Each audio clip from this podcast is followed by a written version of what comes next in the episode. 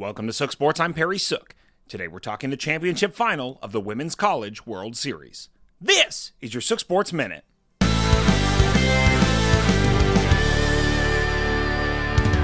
Red River Championship.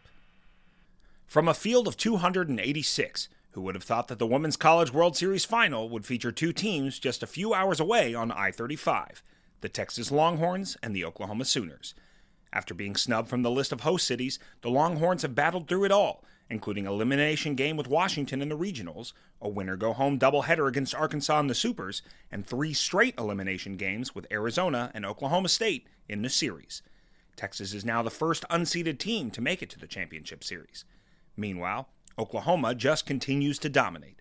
The number one overall seeded team owns records for consecutive wins to start a season, wins by run rule, and has only lost three games all year. While one of those three losses was to Texas in the regular season, the Sooners responded with a 7 2 victory during this run. Behind the bat of home run queen Jocelyn Alo and a sport best ERA, the Crimson and Cream were unfazed as they faced elimination for the first time all year, responding with a 15 0 beatdown of UCLA. While the Cinderella run for the Longhorns has been nothing short of spectacular, and anything can happen in the best of three final, I have a feeling the clock is about to strike midnight to the tune of Boomer Sooner. This is your Sook Sports Minute.